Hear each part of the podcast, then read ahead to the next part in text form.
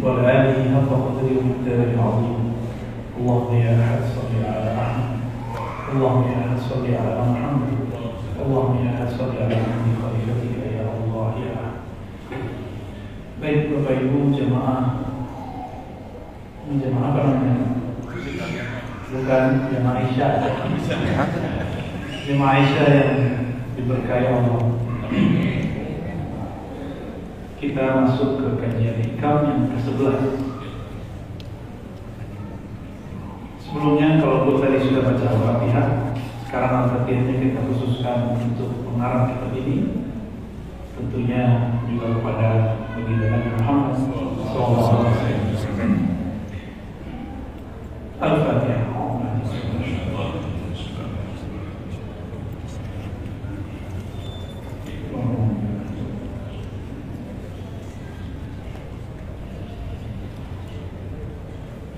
Kenapa kita kirim Fatihah untuk pengarang, untuk Nabi?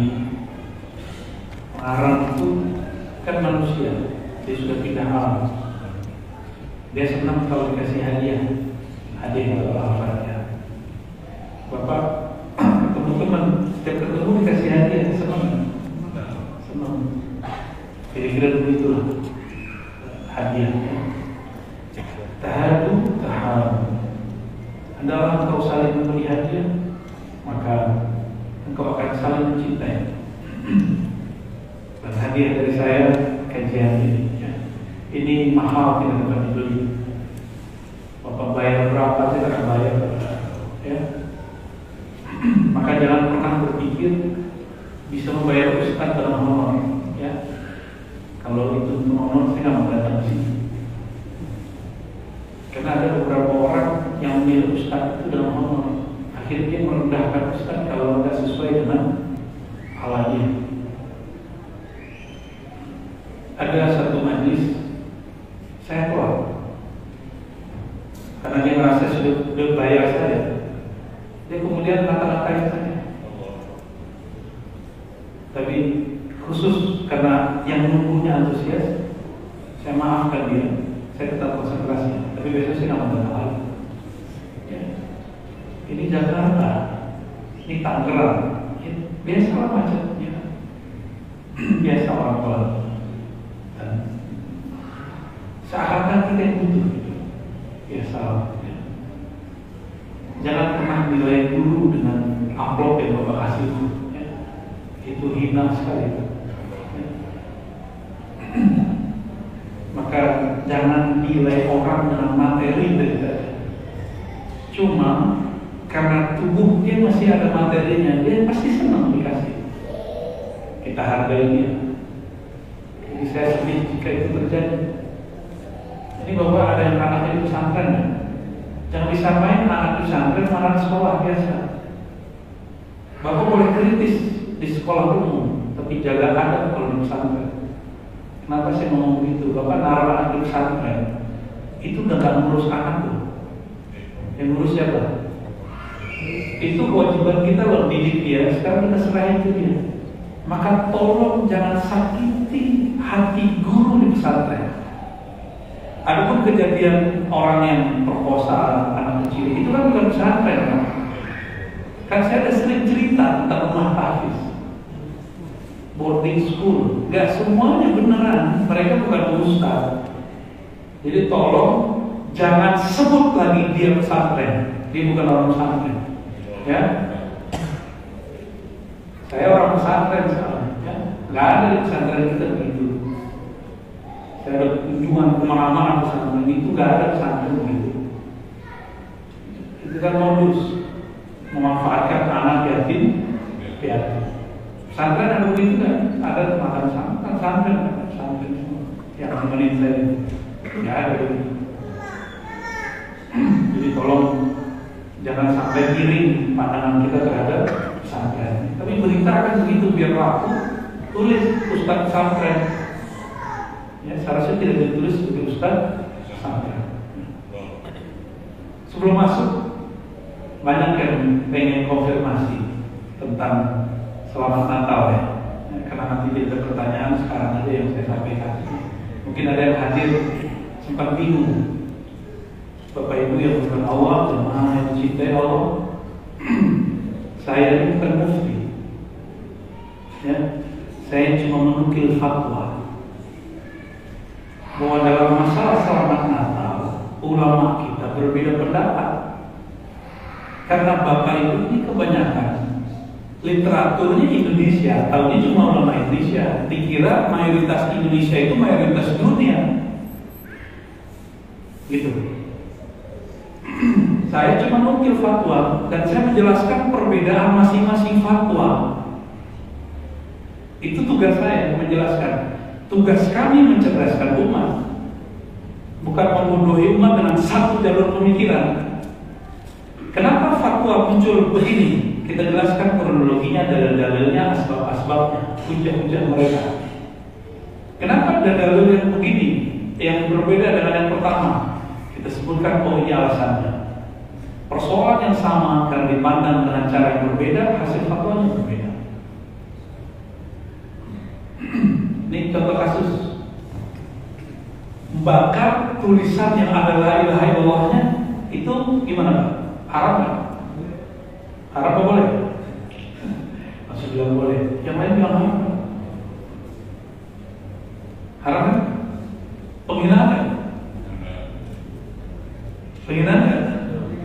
Wah, kan beda pendapat kan? Maka orang yang bakarnya harus ditanya, kamu bakar kalimat la ilaha illallah untuk menghinanya atau kamu membakarnya untuk menghormatinya? Guru saya baru wafat setiap bulan apa gitu ya selesai khataman Quran itu beliau membakar Quran. Guru guru apa punya syarat ke Rasulullah. Saya tanya, Abu ya kenapa bakar? Itu kan tulisan ada nama Allah supaya kamu nggak injek supaya orang nggak jadi itu untuk bungkusan itu disuruh ya biar nggak dibuang di tong sampah mana mending dibakar Allah nggak tersakiti pak kita ngerusak kita injak-injak nama Allah nggak sakit yang sakit hati kekasih Allah gitu sama nih ini kasus nah, jadi satu persoalan bisa dua fatwa jika niatnya menghina kafir jika niatnya memuliakan sama amalnya tapi niatnya beda dalam kasus ini ini kasus berbeda cara pandang juga berbeda sebelum berfatwa ada satu amal tasawur definisikan dulu apa yang mau difatwakan keberhasilan dalam mendefinisikan itu menentukan kevalidan fatwa. Saya bilang hotdog haram kan? Definisi apa arti hotdog secara harfiah? Anjing hot. Anjing boleh nggak? Guru saya kadang nggak mau makan bakso karena dia dengar dari temannya orang Cina bakso itu dari daging babi. Itu bakso di Cina atau bakso di tingkat ya. Bakso di kita di Sunda di, di Jawa di Betawi beda. Bak, namanya sama, namanya Otto, tapi itu cuma nama. Saya kasih kasus lain. Nasi goreng setan. itu haram nggak? Tunggu dulu jangan bilang juga halal. Bahannya apa? Kalau bahannya halal, maka dia tidak halal, dia halal. Cuma namanya makruh. Namanya makruh. Nama ketoprak setan, nasi goreng setan. Ini ternyata kalau orang pemirsa uh, sehat loh. Definisi itu penting. Jika dimaksud hotdog itu anjing hot, haram. Tapi yang dimaksud bukan itu. Maka definisinya harus jelas. Orang mengucapkan selamat Natal, ini definisinya apa? Dan saya menjelaskan dalam kajian-kajian yang lama itu, kajian lama, bukan kajian terbaru. Fatwa antara ulama Saudi, gak usah Indonesia dulu, Saudi sama Mesir udah beda. Mesir punya institusi besar namanya Al-Azhar, kemudian ada lembaga fatwa namanya Darul Ifta. Dan mereka sepakat mengatakan boleh. Kan kaget? Liberal gitu. Liberal kan? Itu tempat kuliahnya ustadz-ustadz kita di Indonesia loh, RC, RC, emang. Jadi kalau ada ustadz-ustadz ini bilang yang mengucapkan selamat Natal itu boleh liberal sesat, itu sama aja dia menyesatkan guru-guru dia. Tunggu dulu, tanya dulu definisi ente apa. Berani nggak anak murid durhaka nggak yang mengkafirkan gurunya, yang menganggap sesat gurunya? Durhaka itu dan jangan sampai itu terjadi, nggak mungkin. Saya yakin yang FCFA yang benar-benar berguru ke ulama yang ada di Iftar di Al-Azhar gak akan ngomong begitu kalau dia punya anak. Gak bakal. Paling dia cuma mengatakan kami berbeda dengan guru kami, itu boleh. Itu. Saudi punya fatwa haram selamat Natal, benar nggak? Kita jangan terkecoh oleh halal atau boleh tidak boleh itu. Boleh liberal, tidak boleh lurus. Gak begitu cara memahami fatwa. Ente pakai otak, apalah tak ilu. Jangan pakai emosi. Paham? Kita buka fatwanya. Ternyata ada perbedaan definisi. Karena beda definisi, beda sikap, beda hasilnya. Ulama Azhar, menurut Bapak lebih tua Al-Azhar atau Saudi? Al-Azhar itu mereka membolehkan Darul Ifta tidak setua Al-Azhar tapi orangnya yang itu juga. Lebih berbeda ya. Jangan disamakan Darul Ifta dengan Al-Azhar Darul itu kayak mungkin itu lebih resmi. Khatam hukumnya kuat. Darul Ifta ini bisa menjadi hukum. Kalau peraturan MUI yang menjadi hukum itu cuma DSN doang. Atau DSN Dewan Syariah Nasional. Yang nggak tahu kenapa apakah karena lahan basah atau lahannya tak basah saya nggak ngerti. Itu urusan orang yang wilayah itu bukan wilayah kita jangan susun jangan juga terlalu susun ya waktu kan ternyata mereka menggunakan surat al-mumtahanah. Ayat 8, 9, 10 mengenai tidak dilarang berbuat baik kepada orang-orang yang berbeda agama, berbeda keyakinan, ahli kitab selama mereka tidak memusuhi kita dalam agama dan tidak mengusir. Boleh kita berbuat yang beradil. Inna Allah yuhibbul muqsitin. Allah cinta orang yang beradil. Pakai ayat ini Pak. Jadi orang yang membolehkan pakai ayat, yang mengharamkan pakai ayat juga. Ayat mengenai syahadatuz zuhur. Surah Al-Furqan ya. Ya. Nah, sama-sama pakai ayat. Kita lihat tafsir Ibnu Katsir yang digunakan sebagai panduan fatwa di Saudi. Syahadatuz zuhur itu artinya tahiyat al-mil tahiyat al-adyan ghair muslimin misalnya. Mengucapkan selamat hari raya terhadap agama-agama selain Islam. Itu terjemahannya. Berarti masuk ke tafsir bukan ayatnya. Penafsiran itu pasti benar atau bisa salah bisa salah orang-orang Al-Azhar dan Al-Iftar menyadari itu. Akhirnya mereka sepakat untuk tidak sepakat. Ya. Nah MUI di Indonesia itu dulu wakil komisi fatwanya guru saya Syekhuna Ali Mustafa Yaakob. Dan saya termasuk yang ikut ngetik dulu fatwa beliau itu. Beliau jadi buku mengenai perdebatan beliau mengkritisi guru kita juga Al Habib. Quraisy Habib itu pak.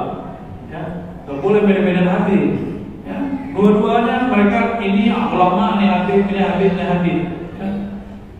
Al Habib Quraisy beliau karena S1, S2, S3 tafsir di Al Azhar sangat mengerti perbedaan tafsir dan beliau cenderung kepada fatwa guru-gurunya di Al Azhar bahwa itu boleh alasannya ini bukan persoalan tauhid ini persoalan muamalah Mereka sangat mengerti mana wilayah tauhid, mana wilayah muamalah. Tapi guru saya yang saya tawati hadis kepada beliau, Allah yarham Syekhuna Ali Mustafa itu cenderung kepada guru-guru beliau yang di Saudi. Karena beliau memandang ini persoalan akidah, maka haram mengucapkan selamat Natal. Saya termasuk dulu yang mengkritisi Al Habib Quraisy bertahun-tahun. Tapi saya belum pernah baca fatwa beliau. Lalu kemudian setelah Allah yang Syekh Al Mustafa wafat 2016 saya mulai ah, coba baca. Uh, ternyata ada kronologis. Lalu kita rujuk bandingkan fatwa Rajnah Al-Ifta di Saudi Darul Ifta di Mesir oh ternyata rujukan fatwa orang guru kita berdua ini beda mereka sama-sama merujuk kepada guru-gurunya di Timur Tengah dengan cara yang berbeda. Masalahnya umat siap yang berbeda. Saya nggak ada urusan pak, saya nggak takut dengan mayoritas dan saya juga nggak pengen menjadi orang yang membela minoritas tanpa sebab. Saya ya saya, saya orang yang merdeka, nggak terikat dengan fatwa-fatwa. Kalau saya lihat ini rasional, hujannya kuat, maka saya bela. Jika bisa sama-sama kuat, kita jelaskan dua-duanya. Dan di penjelasan saya sebelum-sebelumnya, selamat Natal itu antara yang membolehkan tidak membolehkan, saya cuma menjelaskan dan memberikan opsi. Ini bukan masalah ulama lurus dan tidak lurus. Ya, janganlah antum ini berguru ini kok ikutin nafsu sendiri. Beda dengan nafsu kita kita serang. Murid kasih namanya. Giliran cocok, diposting-posting, dipotong-potong videonya, diambil yang menguntungkan. Giliran nggak cocok, dihaplik-haplik. Ya. Makanya nggak sukses-sukses ngajinya. Karena berguru sesuai nafsu sendiri, antum aja jadi kiainya. Ya. Eh. Posting kan video sendiri kan, tapi posting-posting orang lain. Tapi ya begitulah, ini zaman zaman seperti itu. Zaman seperti itu. Saya tidak ingin umat itu cuma satu model pemikiran. Mereka harus paham perbedaan. Yang Saudi, saya mau tanya. Al-Azhar, yang prioritas yang mana yang mayoritas? Kita karena tahunya ulama Indonesia, kita kira yang mayoritas mengharamkannya. Kita nggak tahu kalau mayoritas di luar sana. Itu. fulan ya Habib itu dan Habib fulan berbeda Habib fulan agama ini bukan ikut-ikutan hati agama ini paham dari itu nah kalau sudah paham ini kita kemudian memberikan opsi. Kalau bapak bukan seorang pejabat, bukan seorang direktur, bukan seorang pimpinan institusi, maka fatwa MUI atau fatwa Saudi Al-Quran bukanlah sunnah. Fatwa itu produk ulama. Ulama tidaklah maksum. Ulama bisa salah bisa benar. Ya penjelasan saya bisa salah bisa benar tapi kira-kira itu kronologisnya. Ya? Jadi dulu saya kiblatnya adalah fatwa Saudi. Sekarang tidak terikat dengan dua fatwa itu. Yang fatwa Saudi itu yang masuk ke MUI gitu. Sedangkan fatwa yang dari Ifta dan Mesir kurang kurang dipertimbangkan di situ. Barangkali ulama kita MUI punya pertimbangan lain, wallahu a'lam Tapi seharusnya juga menjelaskan perbedaan ini. Ya. Harus menjelaskan cerdaskan umat kan majelis ulama. Ya. Nah, ulama kan orang alim, orang pinter, bukan orang majelis juhala kan. Bukan majelis orang-orang jahil kan ulama. Kalau ulama ya seharusnya meminta umat. Sepakat nggak? Ya. Nggak antum, antum nggak sepakat juga aneh gini aja. Baik. Iya. Nggak ini tahun depan begitu lagi. Tahun depan begitu lagi. Kan videonya video lama yang diputar. Ya.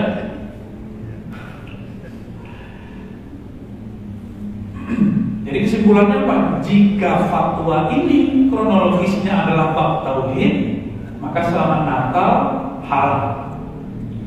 Jika kronologisnya background pemikirannya adalah bab muamalah, tidak bersinggungan dengan tauhid, selamat Natal itu tidak haram karena inilah pandangan ulama dari Islam dan Allah Saya boleh menantang, ya. Jadi kan ada yang yang mempersoalkan ini. Guru ente di Al Azhar, guru ente Darul Ifta bilang apa boleh. Ente merasa yang mengatakan boleh itu liberal, yang mengatakan boleh itu sesat. Sulah ada minta guru. Ya. Jelaskan dulu, jika selamat Natalnya berdasarkan tauhid, maka orang ini bermasalah akidahnya.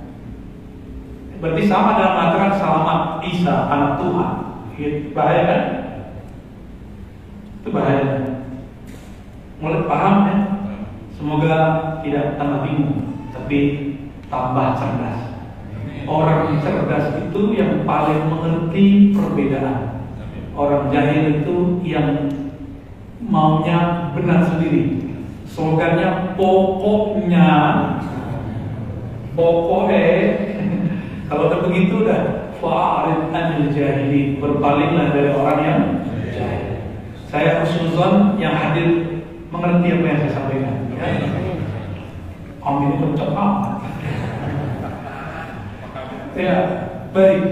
Bismillahirrahmanirrahim. Di sana dalam tafsir Imam Arif Billah dan Allah dari kata Allah kata sallallahu alaihi wasallam Udfun atau ada yang baca infin ayat funun karena yadfin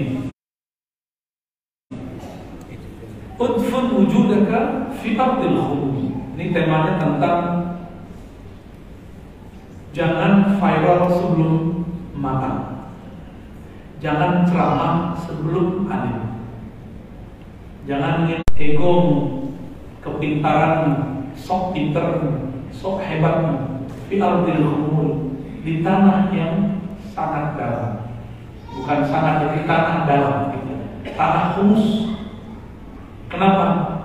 Fama nabata mimma lam yudfan lam la yatimu. Sesuatu yang tumbuh biji biji pohon contohnya jagung atau yang paling gampang tumbuh itu jeruk itu biji kalau nggak ditancap ke bawah maka akarnya tidak tunggal maka dia tidak sempurna berkembangnya Coba Pak, yang pernah iseng, kan ini kan orang kampung semua sekarang jadi orang kota. Dulu orang kampung kan sama juga.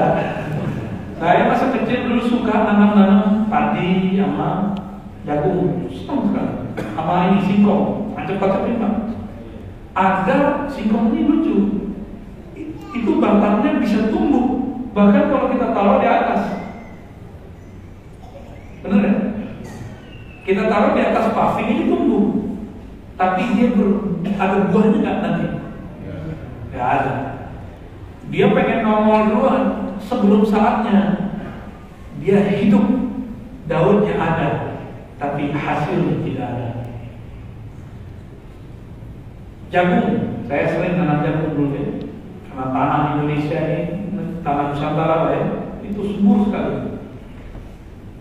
Jagung kita eksperimen, kalau anak sekarang kan eksperimennya Mentos, ya, Coca-Cola, eksperimen di beli Coca-Cola lebih gede, mau Mentos lebih gede. Ternyata kita intip nonton YouTube ya. Kalau kita kan dulu eksperimennya biji-biji, ya. eksperimennya sama ular, dulu mentang-mentang kan ular, sama anjing gila, mau babi di, di hutan, kita main-main dulu begitu. Di sawah, melintang kejar-kejaran sama ular. Ular apa namanya? Ular sawah itu. Wah seru banget masa kecil ya. Bahagia gitu karena sekarang nih eksperimennya nggak seru. Kita tanamlah beberapa biji di samping rumah. Ada tujuh kita tanam. Beberapa kita tebang. Apa yang terjadi? Dua bulan setelah itu sama-sama tumbuh. Sama-sama keluar buahnya sama kumisnya. Tapi yang kita tancap nggak saya pak. Karena itu bekas peternakan ayam. Jadi banyak pupuknya di bawah. Tumbuh buahnya gemuk dan akarnya kuat. Kita tarik-tarik nggak bisa. Sedangkan yang di samping sini dia tumbuh juga buahnya juga ada, tapi kurus, daunnya juga kecil. Kita tarik-tarik langsung lepas. Maksudnya apa? Jika biji keilmuan, biji ego, biji eksistensi ini ada dalam diri kita semua, tidak pernah ditekan. Yang menekan di guru. Guru itu dialah yang membentuk murid, maka ditekan sesekali diberi iko, sekali diberi tugas, disuruh baca, diberi PR, dikasih kemudian kewajiban-kewajiban ini dan itu supaya dia terbenam Agar apa? Semakin dia terbenam, jika terbenamnya pas, jadi nggak boleh terlalu dalam juga, nanti nggak tumbuh-tumbuh, membusuk di dalam. Maka menghukumi memberi apa namanya, memberi tugas kepada murid tidak boleh berlebihan juga, harus disesuaikan dengan kemampuan dia. Terkurang diberi dia akan oh, nah, karena anaknya akan di saya ini pahlawan pernah diberi Allah anugerah. Memori fotografi tahu? Sekali lihat langsung hafal. Dan itu lebih dari tiga tahun lamanya. Maka belajar kitab itu saya cukup sekali lihat. Dengerin orang menerjemah sehari itu kita dengerin ada sekitar 30 sampai 50 lembar. Diterjemahkan oleh guru yang berbeda-beda. Dan saya cukup ingat lihat sekali. Kemampuan itu sudah mulai hilang ya. bertambah umur berkurang berkurang berkurang. Cukup ingat, cukup lihat, bahkan saya cukup ingat guru saya, semuanya saya bisa ulang. Gitu, bisa kita lulus ulang. Akhirnya di beberapa saat karena guru sudah lupa, dia nanya saya, sih artinya apa? Besok begitu lagi. Saya seharusnya belum berhak ditanya, tapi ditanya keseringan. Apa yang terjadi dalam diri? saya merasa dimau kelas ini kalau nggak ada guru nggak jadi guru ini kalau nggak belajar sama saya sengaja ya. muncul lah hal-hal seperti itu. Ini pengalaman saya. Makanya gaya-gaya sombongnya masih ada dikit di alis saya. Bekas-bekasnya masih ada. Sekarang itu kita jadikan sebagai alat bukan kita jadikan sebagai inti. Boleh digunakan di saat tertentu. Ya nah, boleh digunakan setiap hari jadi jangan puji murid setiap saat. Jangan beri apresiasi dia setiap saat. Sesekali harus kita kasih hukumannya. Sesekali harus kita kerdilkan dia. Sehingga dia kemudian kuat bantingannya. Coba orang-orang yang sering diberikan ujian, sering diberikan semacam percobaan-percobaan, dia akan lebih berkembang daripada anak-anak yang dimanjain, benar gak? Beda umur, beda hukuman, beda murid, beda hukuman, gak boleh dipukul rata. Tapi formulasinya beda. Intinya targetnya sama. Di sini dibutuhkan kesadaran seorang guru melihat perkembangan itu. Saya ini guru, saya juga dosen. Kan dosen guru sama ada beda cuma tempat aja. Pesantren kita ngajar, di Ma'had, di kampus kita ngajar. Saya ngajar dari S1 sampai S3, obesnya dari S3. Itu beda. Saya bisa ngomong kita-kita berat di depan mahasiswa yang S2, S3, S1 langsung pada ngantuk-ngantuk separuh pak, bego-bego separuh.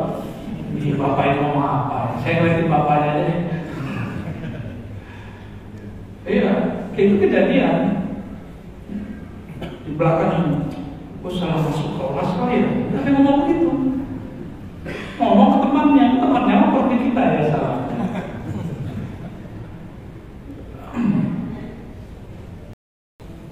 Jadi dibutuhkan kearifan seorang guru dalam mendidik. Ya. Nah, ini ada fenomena.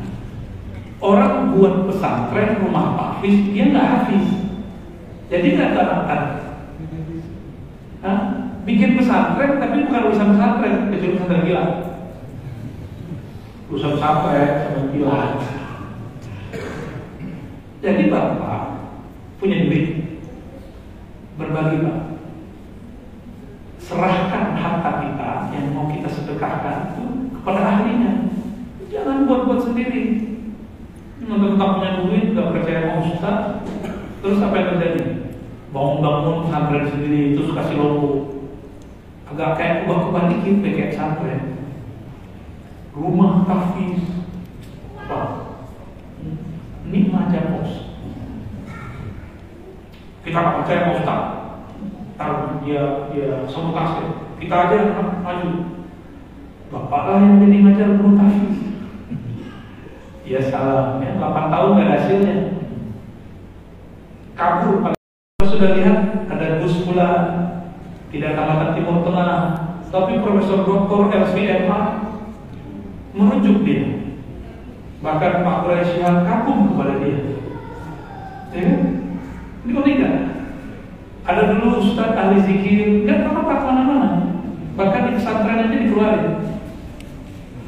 Tapi dia ahli zikir. Allah kalau mau mengangkat seseorang tidak perlu tamatan mana-mana. Maka kepada adik-adik yang santri yang lagi jadi mahasiswa, di mana pun antum belajar, tidak usah mendewakan, menuhankan gelar atau menuhankan, maaf ya, obsesi kepada saya tematan ini, saya tematan itu, bukan penting. Yang penting itu nanti hasil yang kamu dapatkan. Ya. Karena lidah ini butuh manja rasa, dimanjakan rasa.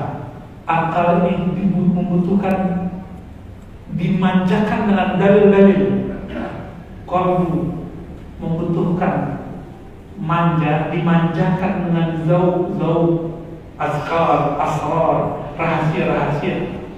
Ruh kita dimanjakan dengan ma'rifat ma'rifat dan Tuhan di sini Tuhan di sana sama.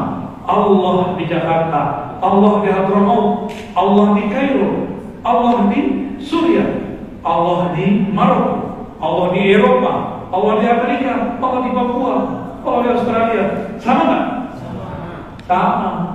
Quran di sini di sana sama nggak? Sama semua kok. Nah, sorof yang di sini di sana sama nggak?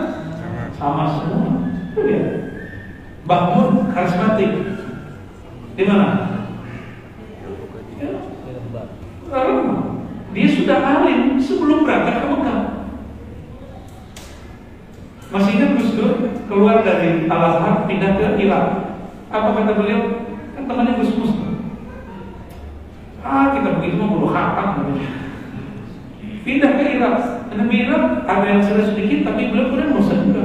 Akhirnya belum saya dengar dari sahabatnya banyak yang nonton. Karena kitab-kitab yang diajarkan kalau kita lakukan semuanya dia sudah baca dan hafal. Gus Tapi antum jangan begitu, itu Gus Cucunya wali, Hadratus Syekh Hasim Maka Bapak Ibu Saudara sahabat kita Allah Jangan tersilaukan oleh label dan branding. Ya, yang penting adalah intinya. Tadi saya ulang Lidah dimanjakan dengan rasa. Maka kita antri di rumah makan Meskipun jelek, penting rasanya enak. Telinga dimanjakan dengan kemerduan suara maka kita tetap menunggu-nunggu ada ustaz pula mengimami kita. Benar kan? Karena telinga ini ingin dimanjakan dengan suara yang indah. Maka kita senang dengan suara kopi, suara raihan, ya. Dulu ada senada, ya. Kita senang dengan kalau umuran bapak Roma Irama, ya. yeah, your song, your age. Umurmu tergantung musimmu. Habis siapa ya umur ini Ini kok ya sama aja. Ini apa cuy? Senangnya apa cuy? Rel. Nah, maka saya berpesan lagi tolong kalau masukin anak pesantren percayakan. Kalau perlu ada kontrak kalau kita dengan guru. Kiai, Pak Kiai, saya serahkan anak saya tolong dididik sesuai sunnah Rasulullah SAW sehingga menjadi seahli pakai atau bahkan lebih baik. Oh, dulu, dulu kami begitu Pak, kalau belajar. Ya. Kalau enggak kita berkawan ke guru, orang tua kita enggak ada, kita yang berkawan. Kalau kita sudah dewasa, kita kan Pak Kiai, Pak Ustaz, Syekh, Buya, tolong terima saya jadi murid. Tegur saya kalau salah. Gitu. Ada penyerahan kontrak belajar begitu. Dulu orang sekarang kita minta, ya. guru aja dijuliin sama dia. Guru bisa dinilai sama dia berarti lebih pintar dari guru kan? Kan yang boleh jadi juri siapa? Yang lebih expert daripada yang diuji. Imam Kusyairi keras sekali terhadap murid yang suka menilai-nilai gurunya. Apa kata beliau? Itu murid kurang ajar. Masa berani menghakimi gurunya, membanding-bandingkan gurunya. Tidak usah. Tolong jangan banding-bandingkan gurunya. Oke. Okay. Nah, kesimpulan dari hikmah hikmah ini adalah jika ingin menjadi hebat, menjadi terkenal, tampil, jangan terburu-buru. Ya, belajar dulu. Maka kepada para mualaf antum kalau mau arah dulu misalnya makan beta aktivis aktivis apa gereja jangan jadi ustad dulu. Cukup jadi kristolog. Jangan jadi ustad ente jadi pendeta aja di sekolahnya masa jadi ustad langsung langsung begitu memang enak sih orang Islam. Jadi ustad di, di, di muslim orang Islam di Indonesia. Udah gampang sekali. Bapak ganti casing aja pak. Pakai gamis pakai serban atau kopiah Hmm, jika panjang dikit. nah, Assalamualaikumnya bahasa bahasa ini. Assalamualaikum warahmatullahi wabarakatuh. Masa itu sudah selesai pada dengan wafatnya Allah Yarham Kiai Zainuddin. Masa retorika suara sudah lewat.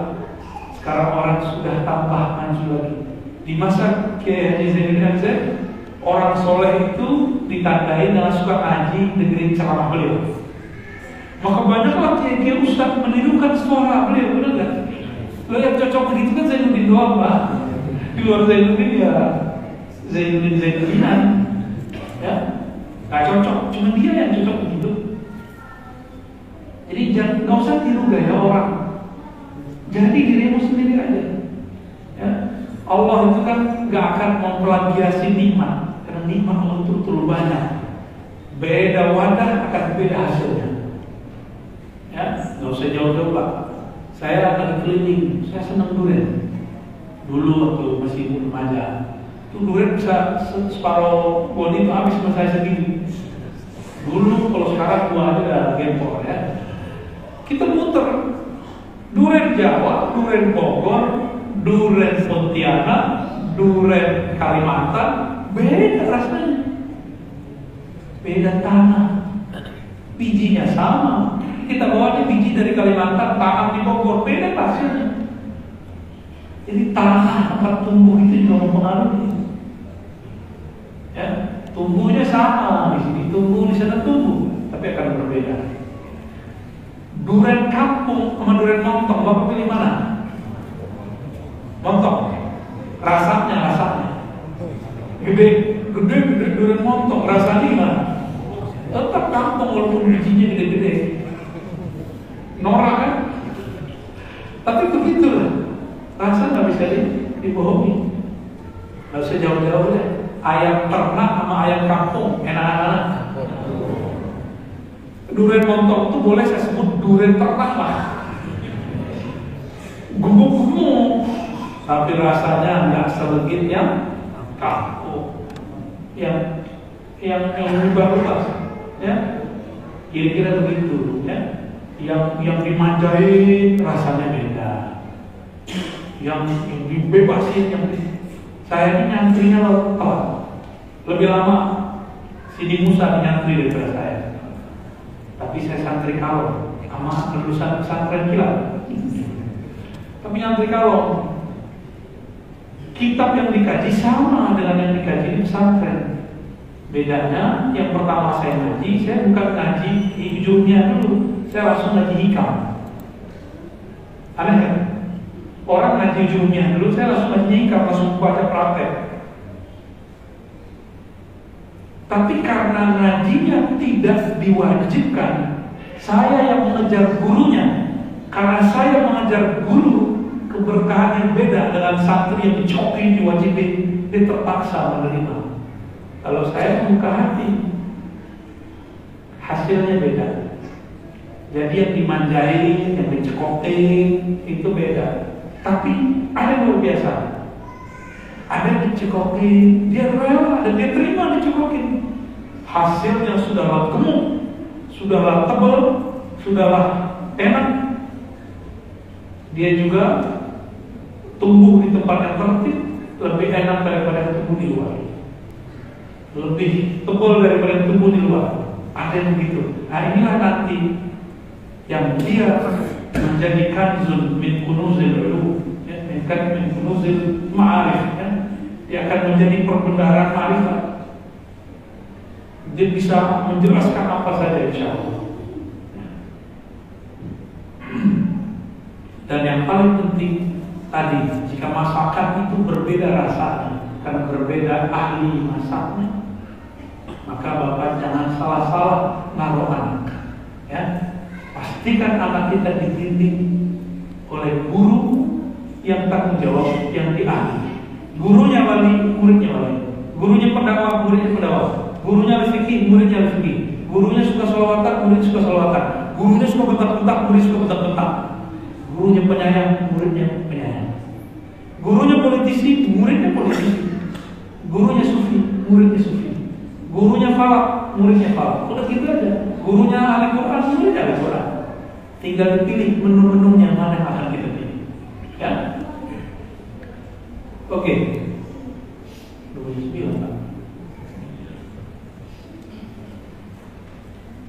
Satu lagi ya.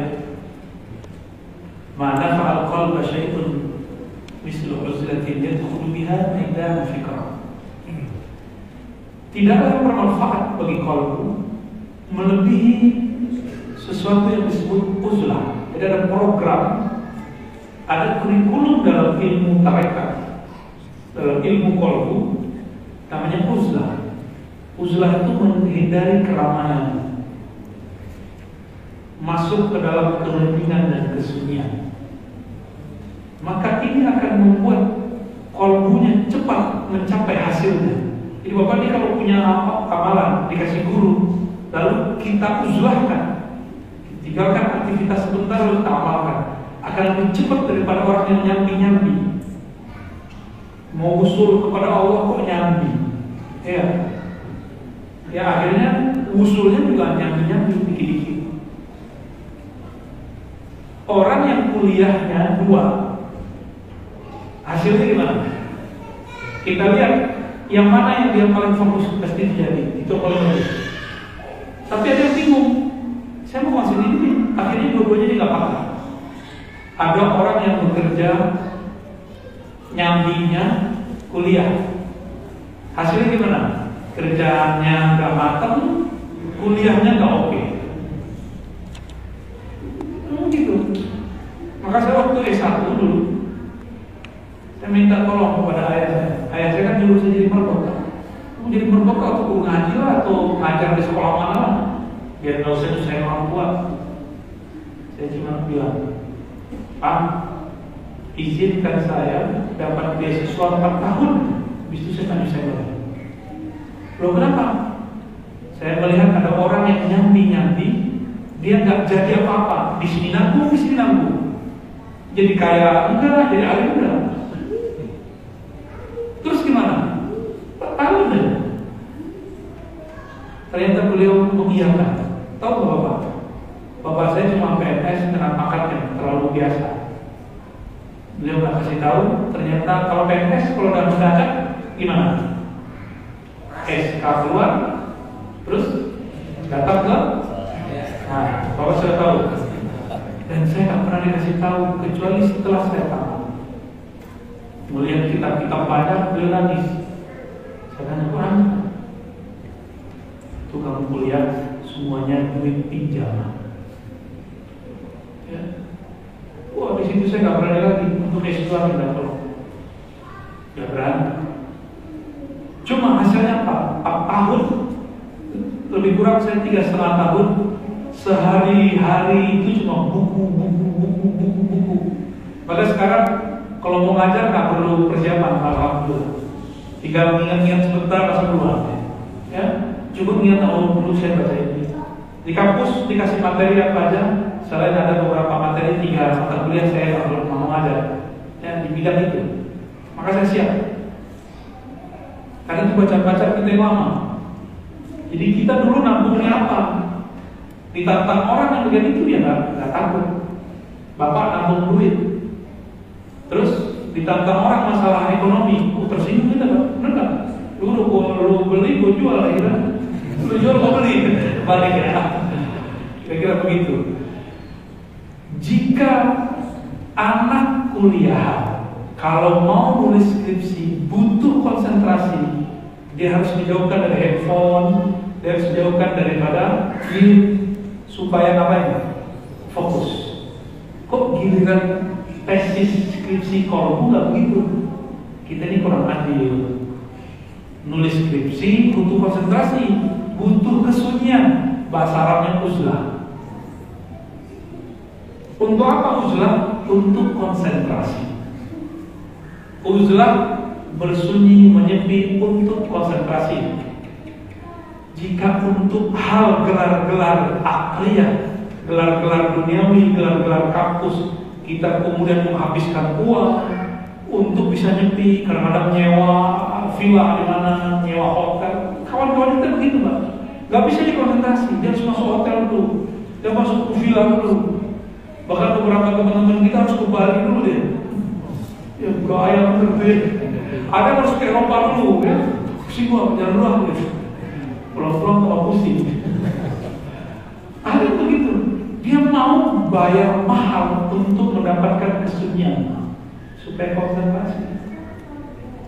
Kenapa kita nggak mau bayar mahal untuk mendapatkan kesunyian kolom? Kita nggak adil kepada Allah. Ya. Kita untuk dapat gelar sarjana ini, sarjana itu, mau bayar, bayar. Udah bayar, kan kita bodoh banget Berbayar di kata-katanya, kita nulis di kata-katain. Enggak. Disuruh-suruh baik, benerin. Udah bayar sendiri, terus nulis sendiri, di kata-katain lagi. Disuruh benerin sendiri. Mau kita ya? Hebat ya manusia ya. Kok mau? Karena kita ada tujuan. Aku ingin dapat gelar. Jujur aja Pak. Aku ingin dapat gelar. Biar nama namanya nambah biar tambah berat. Di depannya ada KLM.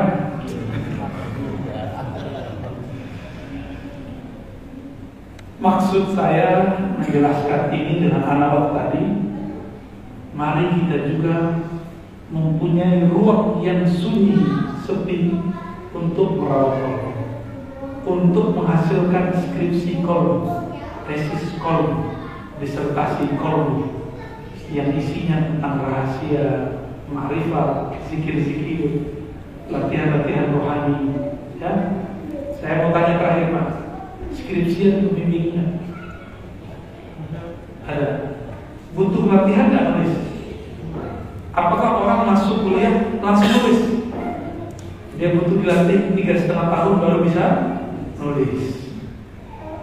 Anak-anak sekarang masuk ke bapak ini nggak sabaran. Ketemu saya langsung minta talqin kita lihat dulu, ini orang udah lama belum ikutin wali. Kalau udah lama ngikutin wali, mursyid, kita langsung takin. Ini kan baru baru ikutin juga. Gak sabaran.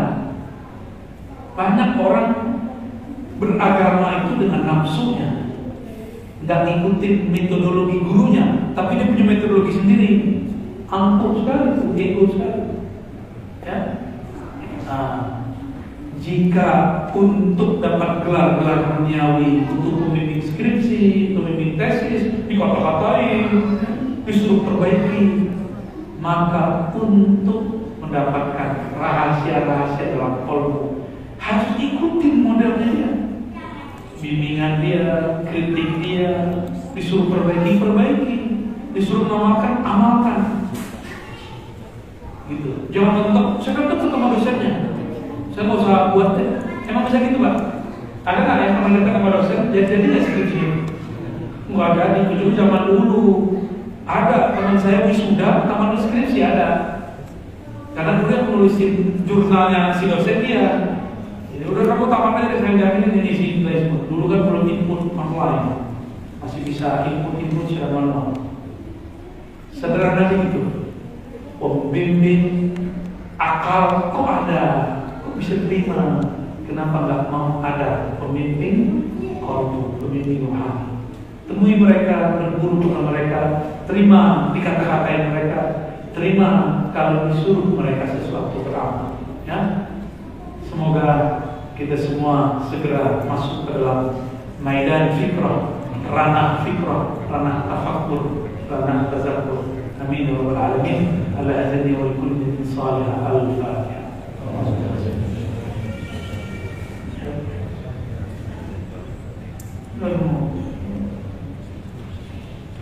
Ya baik Bapak Ibu mohon maaf. Seperti yang disampaikan tadi tidak ada pertanyaan ya. Nggak usah selamat juga karena saya langsung jalan ya Assalamualaikum warahmatullahi wabarakatuh